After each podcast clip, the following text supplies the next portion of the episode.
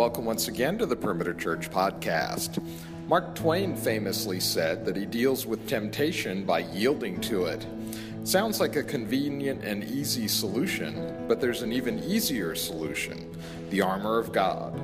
He's given us the tools we need to get through the temptation rather than yielding to it and enduring the consequences later.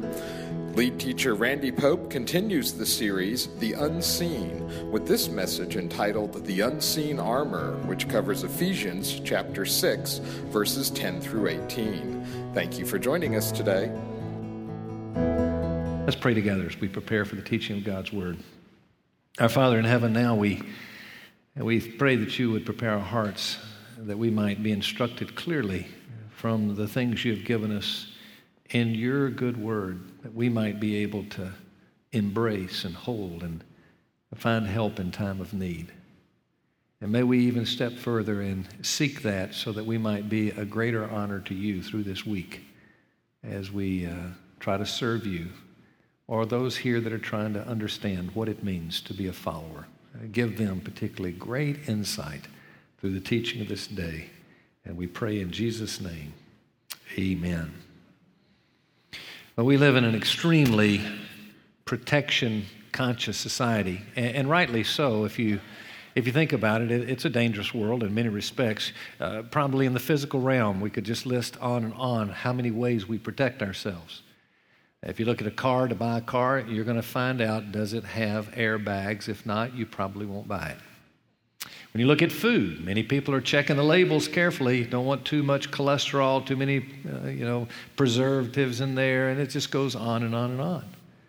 If you go into the financial realm, you know good and well that you're doing hard work to try to save as much as you possibly can for later days. You need protection during those days. Investments, whatever it may be, insurance. Everybody's very insurance conscious because we know that things can happen that are unexpected and dangerous and so forth.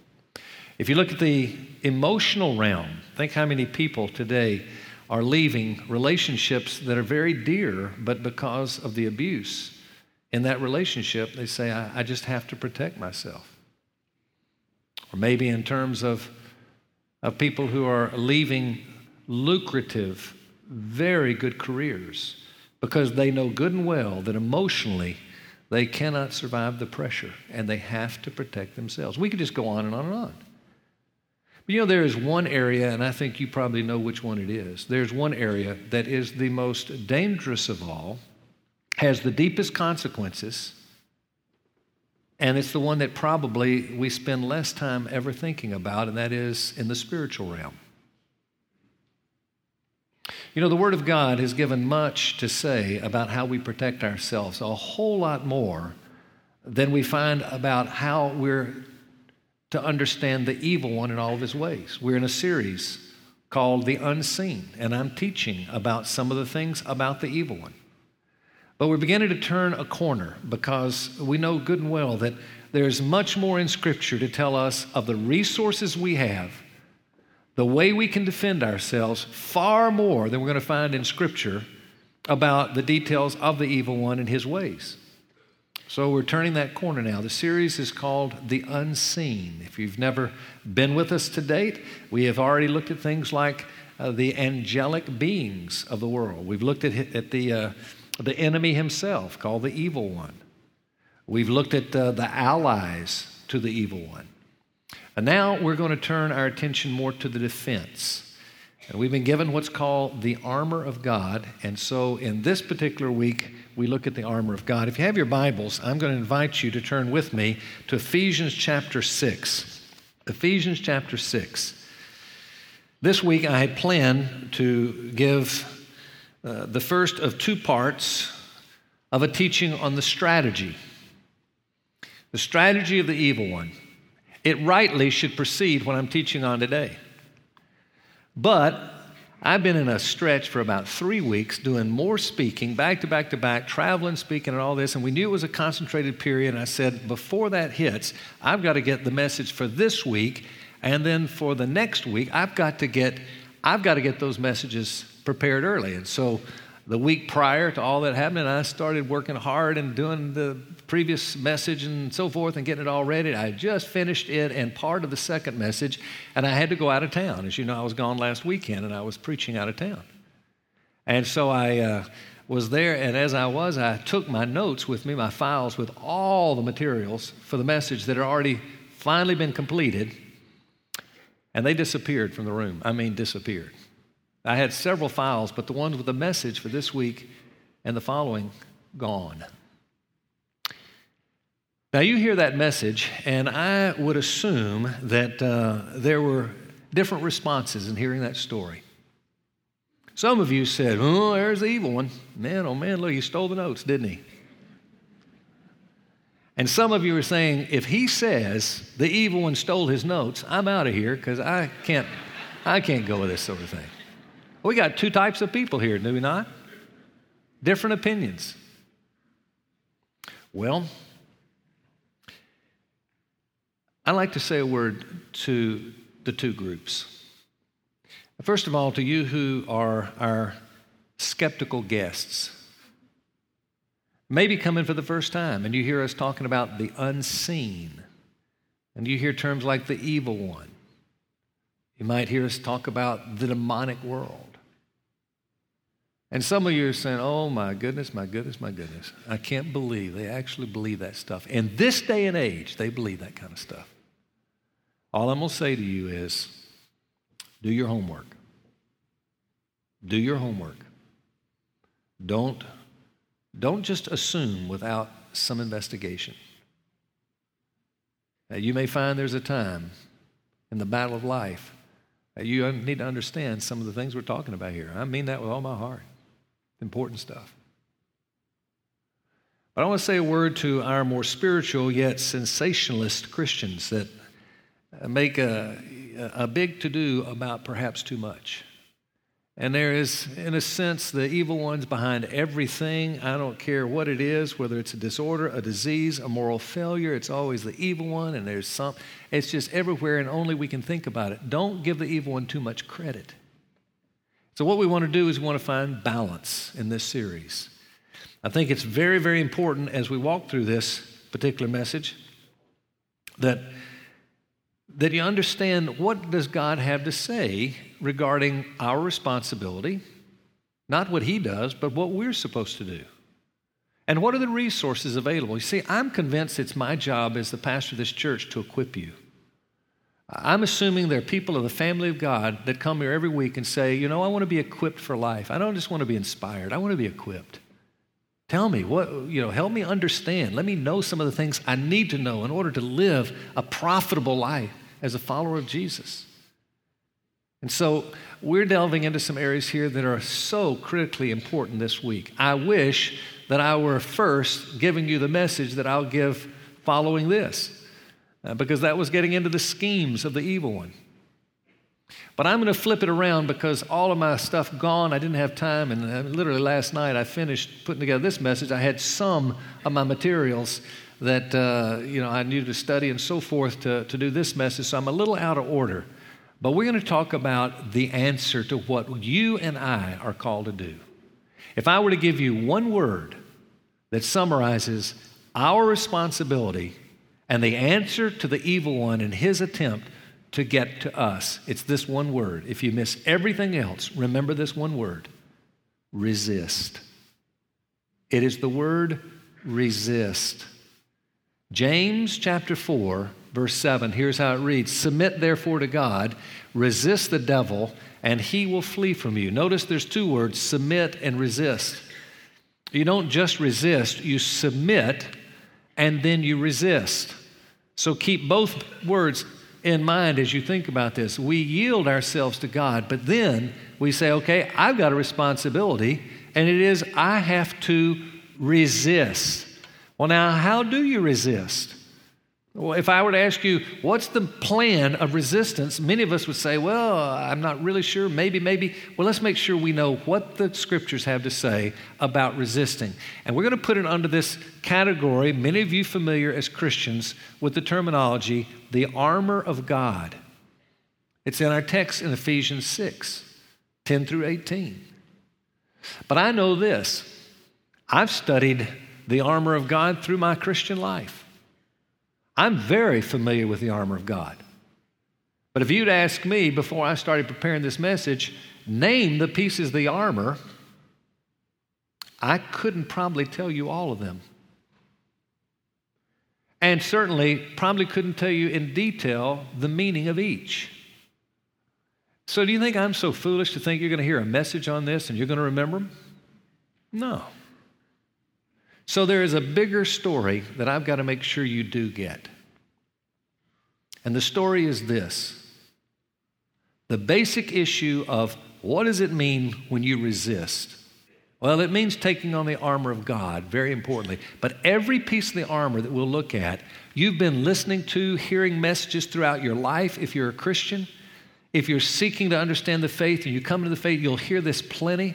You'll hear the importance of the Word of God and the importance of righteousness, the importance of the benefits of your salvation, and all the things that will be covered in this great text of Ephesians 6.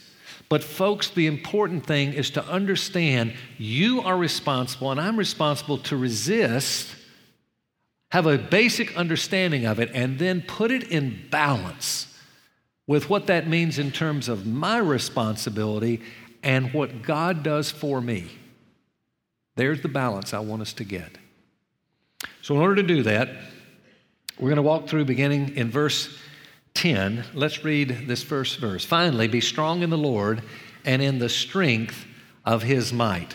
The Apostle Paul is writing this to a people in Ephesus. It's a people. Um, prior to Christianity, particularly, but the people of Ephesus would be a people who were very, very, very conscious of, of evil spirits. And so they were a people who were captured in fear. And Paul understood that. He's talking to the Christians now who have been scared of all these spirits and all. And he says, Now look, yeah, there is a battle. You got to know your enemy. We've been talking about who the enemy and his allies are. But he says, Now you need to know there's a means to protect yourself. There really is. And he is going to use, in a few minutes as we get to it, he's going to use these pieces of armor for a soldier in battle. And he's going to use them as word pictures and memory aids so that we might have a better remembrance of what these pieces of the armor are. I think it may be worth our while when we finish this to, to say, I'm going to memorize the six and keep referring to what each means. If this is our protection, we probably want to know how to utilize it. The word be strong that we just read, it's interesting. It's in the present tense, which means continually keep up, keep on, keep on resisting. But it's also in the passive mood. Let me explain that. You understand past tense and present tense. But when we talk about the mood, it means you can take a particular verb here, and you can see now how do I relate to this activity? Is it something that's happening to me? Am I passive in this? Or is it something I am to do and I'm active?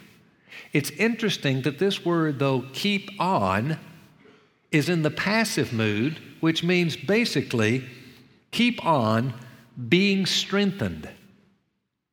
Oh, not just keep on making yourself strong. That's not what it's saying. It's saying, keep on being strengthened. It's something I'm responsible to do, but what I'm responsible to do is to have God and to invite Him to do for me what I can't do for myself. Almost seems contradictory, doesn't it? But it's not. I've got to be responsible to keep looking to Him to do something for me, and that is my protection in the strength of his might. The little phrase, in the strength of his might, there. Uh, that means to clothe oneself. It's the idea of, of putting on garments. So, in other words, uh, clothe yourself with strength. Where do we get our strength? From God. Maybe you're familiar with John 15, 5 about the vine and the branches. It said, I am the vine, you're the branches. He who abides in me, and I in him, he bears much fruit.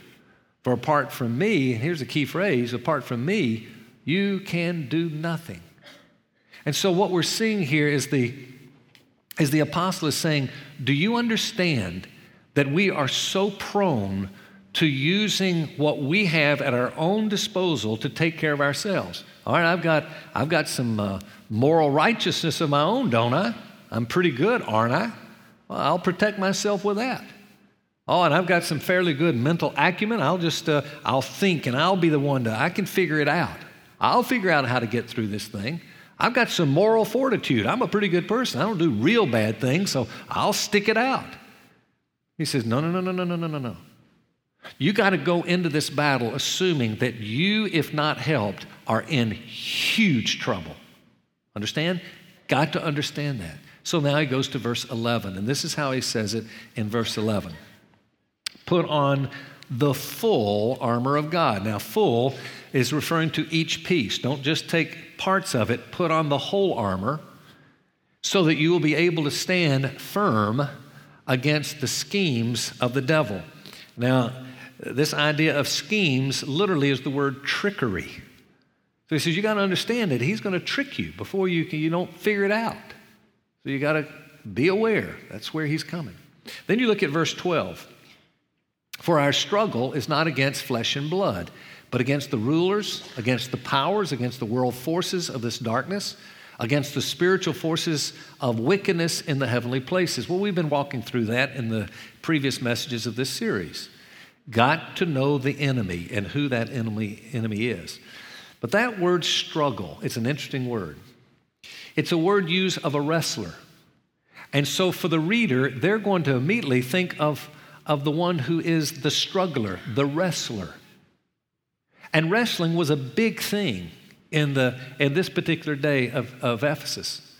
In fact, they had matches that were such that they knew if you lose the wrestling bout, or I don't know if you call it a match or, bout, whatever, but if you lose, your eyes would be gouged out. You probably wanted to win the match. I mean, that was probably fairly significant of importance, you know, because the, the I'm telling you, the risks were so enormous the consequences so great, they say, man, we're not taking this one lightly. And so the Apostle Paul is saying, Christian, let's, don't take this stuff lightly. You need to be protected. Why do you think you're struggling in the way you are? It's because you don't have, you're not utilizing the protection that's available for so many of us. So we want to understand this. Then you come to verse 13. Therefore, take up the full armor of God so that you'll be able to resist. There's that key word again resist in the evil day, and having done everything, to stand firm. Now, we come now to the, the pieces of armor themselves. And again, these are teaching aids, they're, they're memory aids. So he's going to put a, a picture before you of a, a soldier and start walking through all the armor that a soldier has. And he's going to relate it to some aspect of our own protection where God is teaching us other places in Scripture. This is what you need to do in order to resist. Now, I want to make it as simple as possible. And therefore, what I'm going to do is I'm going to put this in terms of the temptations that are coming toward us. I'm going to take each piece of the armor and try to direct it at what's the primary issue at stake here and why do we need that piece of armor? So you have your outlines. I'll put it up here real quickly, and let's walk through what I'm going to call six ways Christians are tempted and the, and the resources that uh, we need to resist. Let's look at number one. First of all, the temptation to be insincere. It's going to talk about the belt of truth as the answer. And we get our text in Ephesians 6, verse 14. It begins like this Stand firm, therefore having girded your loins with truth. Now, this idea of a belt, and it says girding your loins, it's, it's, a, it's a girdle, actually. It would look more like a girdle. Uh, we would call it a belt.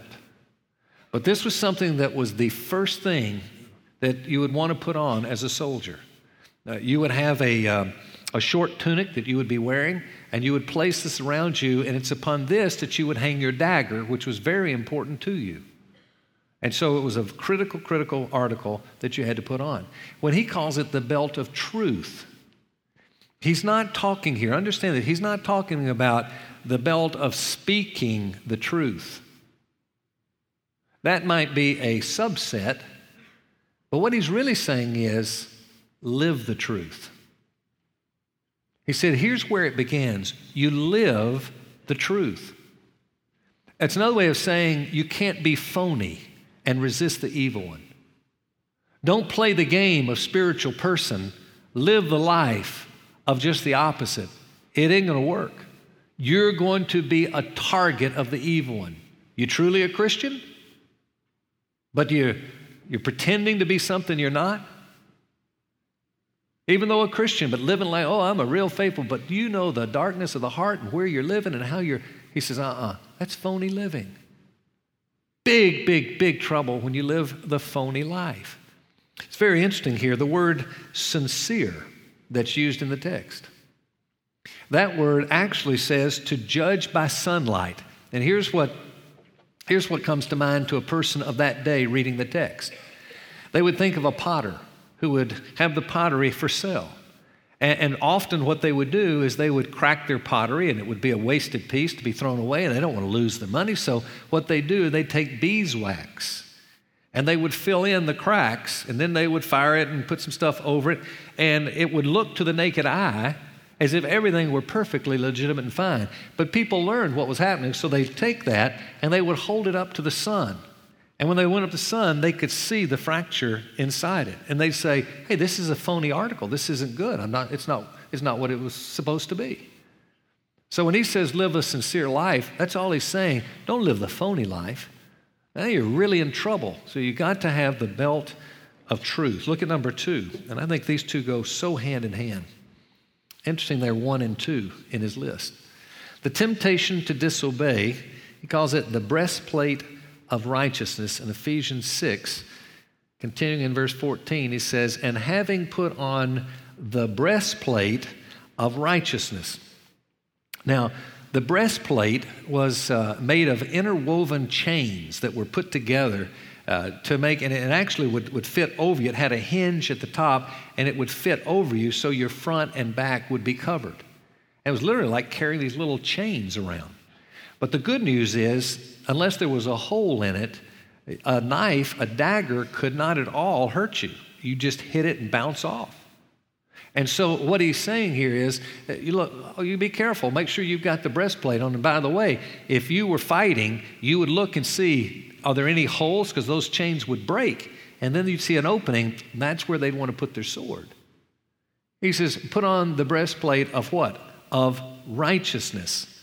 Now, here's the key righteousness here can be taken one of two ways, and we have to figure out its context. And I'm going to suggest it's going to be the latter of two. The first is the righteousness that comes from salvation. Baby Christians, you that are seeking the faith, don't, hadn't heard much of this. There's a term justification. It has to do with the time of salvation, that point at which we are justified or declared righteous. And so we call that the point of righteousness. That's the righteousness of justification. There's a term that says now, after you've been justified, you want to keep being set apart more and more into the likeness of God, and we're going to call that being sanctified. But there is the righteousness that comes from the process of sanctification. That's what's being referred to here. This is a, a righteousness of sanctification. We become very vulnerable to Him when we have unconfessed sin, when we're living unrighteously. So he puts this phony idea you need to be living in sincerity. And then he talks about righteousness as the result of confessing our sin, we can live righteously. So let's put it together practically. How does this benefit us day to day?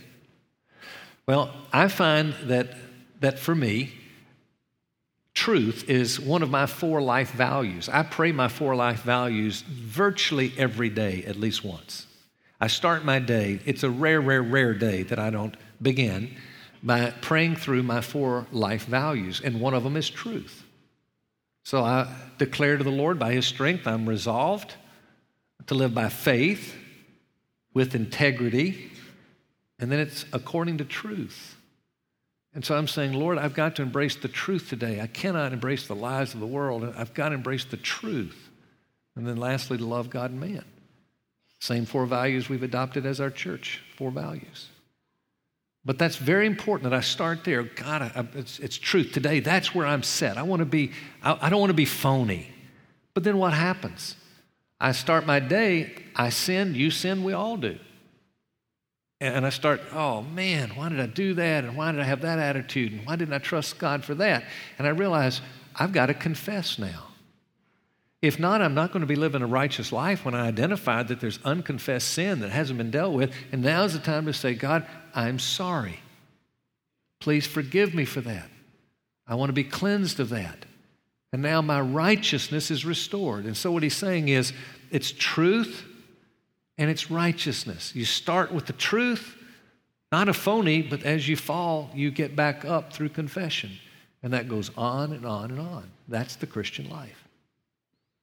No, no uh, surprise that those two would be first in my book. Look at number three. Now it's the temptation to worry. Now we're touching all of us. The footwear of peace, Ephesians 6:15 says, "And having shod your feet with the preparation of the gospel of peace." And that idea of preparation is foundation. So he says, Now, I want you to shod your feet. Now, this is the sandals that a soldier would wear.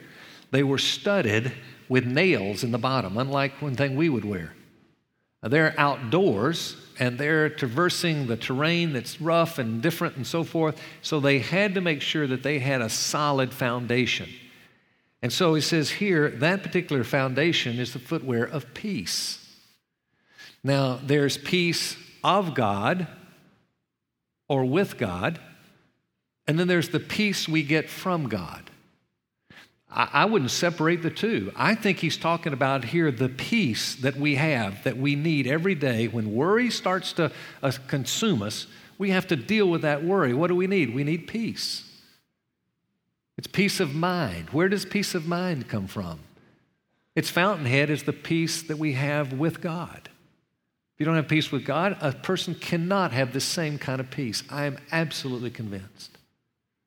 And so he's saying, look, you're going to worry. And if you start worrying, oh my goodness, now you're in big trouble because that worry, you're unstable, you're going to slip and slide, you're not going to make it. You need to have those, those feet with the nails coming out of it. And there's your that's peace. So, got to pursue peace.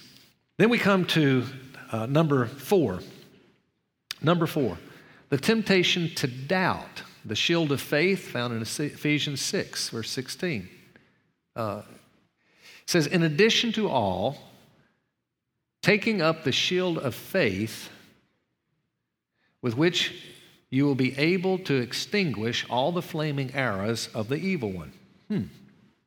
Now you need to know that the soldier within, he's got his shoes on, he's got his belt, and, and he's got his breastplate and all that. Now he wants to pick up his shield, and he has this shield that's two feet wide and, and about four and a half feet deep.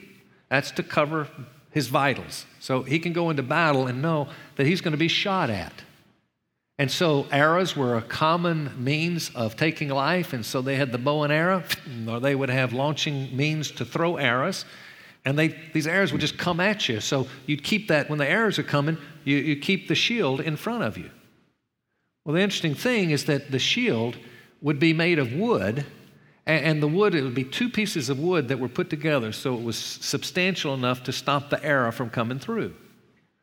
But the problem was, so many of the arrows were lit with fire that they would burn up the shield. And so what they do, they'd cover it with leather, and when you cover it with leather, it would embed in the leather and it would extinguish the fire.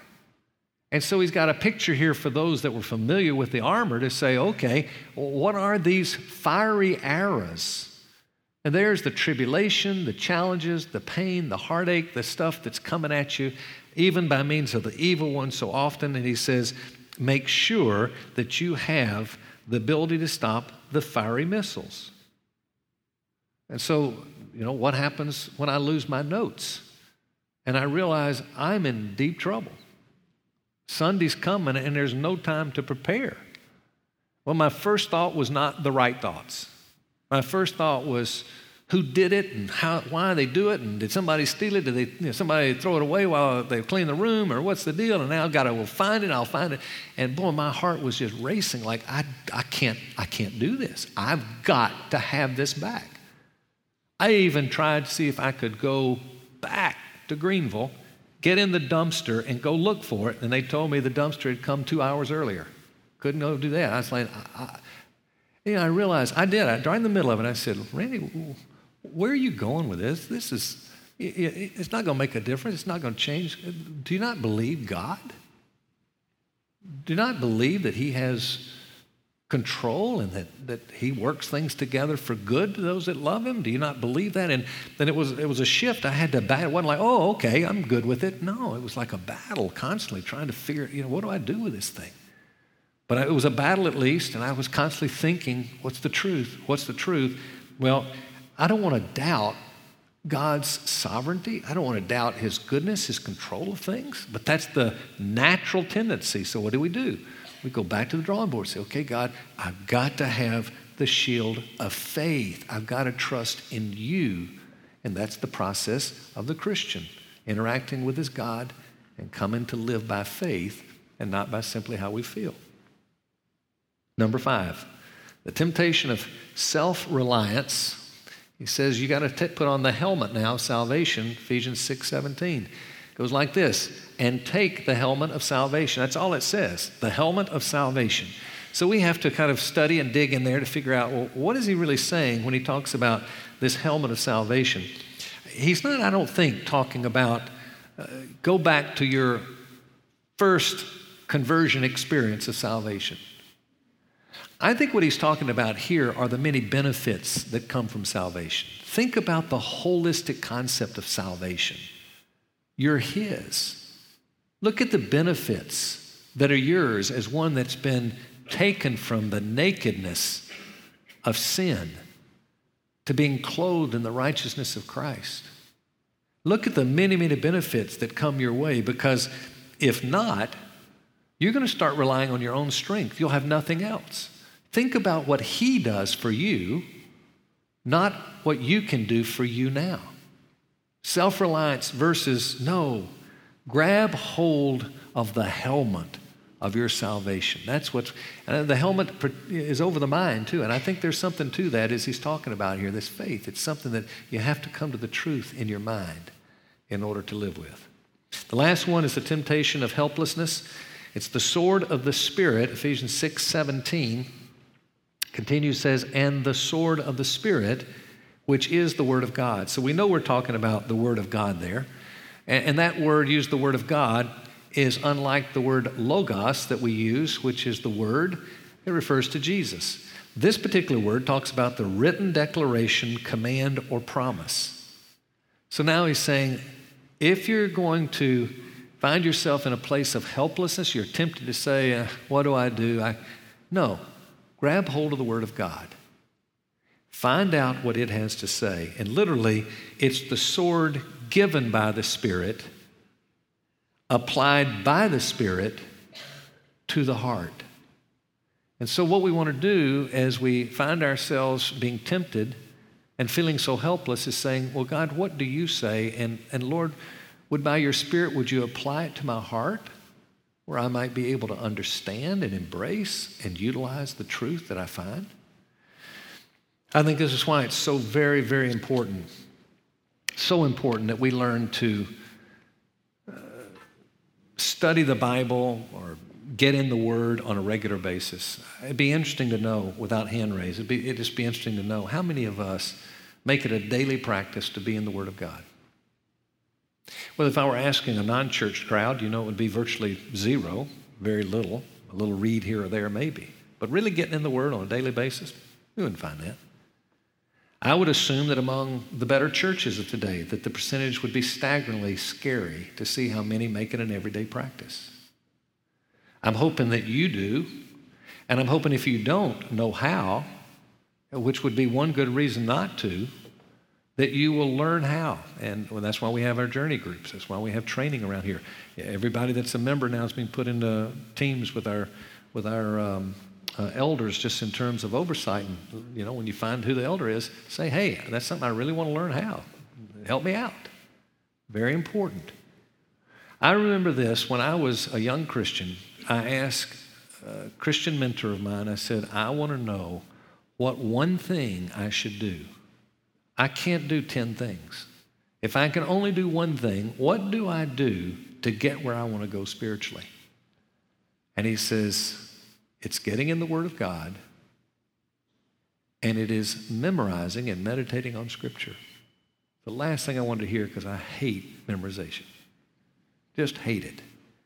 But this person said if you'll memorize Scripture on a regular basis, you'll be amazed how it'll wash your mind, it'll touch your heart, it'll change your life when you don't even know it. Just get in the Word. And so I was talking, okay, just keep memorizing Scripture. Keep going over it, keep going over it, keep going over it. If you forget it, that's okay, but just keep it washing over your mind and so forth.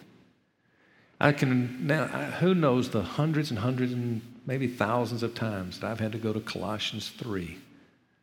I was told as a young Christian, why don't you, why don't you memorize Colossians 3 and just pray that back to God when you're tempted? When I read Colossians 3, I understood why I was told Colossians 3. It starts, if then you've been raised up in Christ, set your mind on the things above and not on the things of earth. You have died. Your life is hidden with Christ in God. When Christ is your life revealed, you'll be revealed with him in glory. Therefore, consider the mirror. I could just go on and on. Why? Because I've said it so many hundreds and hundreds of times. I say, God, I got to set my things on, mind on things above right now because they're not there. And just carry it through. I want to encourage you, Christians, be, be committed to finding out how do I get into the Word a little bit every day so that it's going to mark my life forever. Put on that very important piece, the Word of God, okay? Now, that completes each of the six pieces of the armor. It is interesting that he adds verse 18. Look what he says in verse 18. He adds prayer, not as a piece of the armor, but he says, with all prayer and petition. Prayer is a more general term, petition is specifically asking God for specific things. Pray at all times in the Spirit, and with this in view, be on the alert with all perseverance and petition for all the saints. So that's how he ends it, really saying if, if you're not going to be a person of prayer, then you're going to be in danger. A person who is prayerless will be a Christian who is struggling. So, very important to have that. Now, I want to put up the, the pieces together now and just look at it as we conclude. Here they are insincerity, truth, disobedience, righteousness, worry, peace, doubt, faith, self reliance, salvation's benefits, hopelessness, the Word of God, and then add to that prayer. Now, if I were you, I would take, now that's in our, our notes if you go online and, and see on our website on each message, you get my notes with it and you'll see that on there. So I would take those few and just try to memorize them, just walk through them and keep them before you for at least a week or so. Just think about it. And as you in battle, you're praying, you say, Lord, I'm seeing these areas and let me let me embrace these through the day. Now, let's make sure we get the bigger picture and we understand this. Much is at stake. Much is at stake in neglecting the things, the concepts, the truths that we've just heard. There's a whole lot at stake. And, and we, we have got to be faithful if we're going to be protected. We've got to we got to work hard at these things. If you hear me say that, you're going to come to a wrong conclusion if that's where I stop. Because you're going to get the impression that it's what we do that makes the difference. Hmm. Understand this. You and I find our acceptance from God and it has nothing to do with what we do. I mean, our acceptance is there because we have been clothed in our nakedness. Though trying to clothe ourselves in our self righteousness, we realize our nakedness, we feel the shame, and hopefully, like some of you that are seekers, we'll turn to the cross and you'll look for what He's done for us. And what happens then is you get clothed with His righteousness. And I'm going to repeat this for several weeks coming. I want this to be just drilled in your mind. We're clothed with his righteousness. At that moment, you understand that he sees us as nothing but righteous. He sees us nothing but righteous. And that has to do with our acceptance. But let me ask you this let's assume that we don't pursue any of the pieces of armor we're unfaithful in each of these areas, and we are just getting beat up, defeated, and I mean just in a horrible state spiritually. But let's assume we are covered in His righteousness. My question would be this Does Jesus see our sin And there's some that say, hmm, I know, he just sees us in his righteousness. Wrong. Oh, he sees our sin. Let me ask you this Does he grieve over our sin? Absolutely, he grieves over our sin. Does he get angry with us over our sin? Oh, yes, he does. But if God were to come to this earth, let's say that Christ were to come to this earth at that moment in that condition, and he comes and walks up to us and sees us in that condition, yet clothed in his righteousness, do you know what he would do? He would come up to you, he'd come up to me, he would grab us, he would hug us, and he would say, I love you fully. Regardless of how you're living, my love is not changed. Do you understand that? Boy, it's amazing. We love extremes because there's no tension. Oh, we want to believe over here. I can just earn my righteousness. I'll just be good enough. That's all about me, and I can do it. I can do it. I can do it. It's all about me. And if I'm not, he'll. And then, no, no, we want to be over here and say, oh, you know, God never gets angry. He doesn't. He doesn't know. He, he just sees me in my righteousness. It really doesn't matter. No. No less than it would matter to you as a parent when you see your child who is just groveling in life and, and doing stuff that's killing them and, and just crazy stuff that's ruining the life that they have that you long for them to enjoy. And you'd be so, you'd be very aware of their, of their ways. You would grieve over their ways. You'd be angry at their ways. But the only reason is because you love them so much, right? That's the love of the Father. And so please keep this acceptance and His ways and our responsibilities, keep them together. They don't have to be exclusive of one another, they go together. And I'll tell you, when you begin to see yourself in your deserved nakedness and realize that's where you've been found, and then you see that He has clothed you in His righteousness. When you get those two fixed firmly in your thinking and in your mind and your heart, that's when you run to the armor store and you start looking for a helmet and some shoes and a breastplate, and you say, God, not to protect me, but for your honor. That's when you'll find the armor of God, everything you need. Let's pray. Father in heaven, we pray. Thank you for providing armor. We want to be faithful and we want to do it not just to do it, but to do it for the right reason because we just love you. Thank you for loving us first. And now, Lord, as we, uh, as we close, you just be honored by the responses of our hearts, however we, however we relate to you now, even beyond this prayer. We thank you for the cross. May we find that cross everything we need. We pray in Jesus' name. Amen. You've been listening to the Perimeter Church podcast. Perimeter Church is located at the corner of Highway 141 and Old Alabama Road in Johns Creek, Georgia. Please visit our website at www.perimeter.org for more information, to give us your feedback, and find other messages from our teaching team. Thanks for making this podcast a part of your day.